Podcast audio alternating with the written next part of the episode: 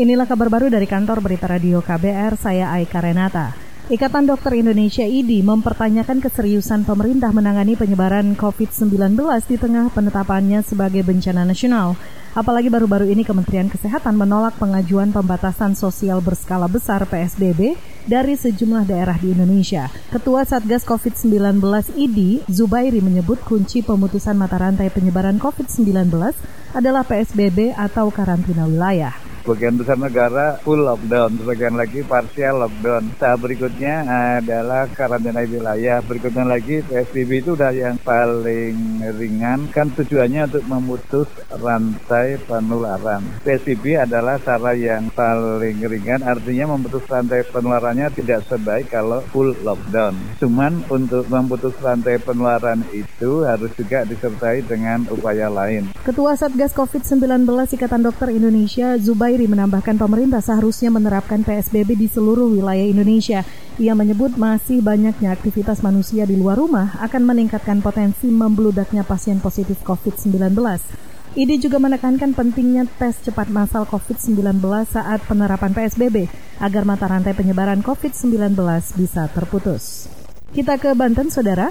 Pemerintah Kabupaten Tangerang akan menggelontorkan anggaran daerah senilai 250 miliar rupiah untuk pelaksanaan pembatasan sosial berskala besar PSBB. Bupati Tangerang Ahmed Zaki Iskandar mengatakan anggaran itu akan digunakan untuk bantuan langsung bagi warga miskin terdampak dan penanganan pasien COVID-19 di Kabupaten Tangerang. Kabupaten Tangerang mempersiapkan 150 miliar untuk tiga bulan ke depan dan 99 miliar untuk penanganan pasien-pasien COVID-19. Jadi total 250 miliar, 150 miliar untuk tiga bulan, artinya 50 miliar per bulan itu ada 83.333 kakak yang akan terima dari APBD Kabupaten Tangerang. Bupati Tangerang Ahmed Zaki Iskandar menambahkan selama penerapan PSBB, lebih dari 80 ribu kepala keluarga akan menerima bantuan sosial langsung sebesar 600 ribu rupiah per bulan per keluarga sepanjang penerapan PSBB di Kabupaten Tangerang.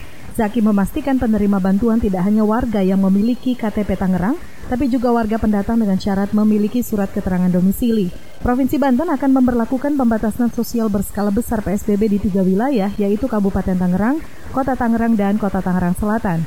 PSBB akan dimulai pada Sabtu 18 April 2020 mendatang. Kita beralih, Saudara. Asosiasi Pengusaha Indonesia Apindo menilai penerapan pembatasan sosial berskala besar PSBB juga harus mempertimbangkan keberlangsungan ekonomi dunia usaha. Ketua Kebijakan Publik Apindo Sutrisno Iwantono menilai rencana kebijakan Gubernur DKI Jakarta Anies Baswedan yang akan mencabut izin jika ada dunia usaha yang melanggar aturan PSBB di Jakarta memang tepat dari sisi kesehatan.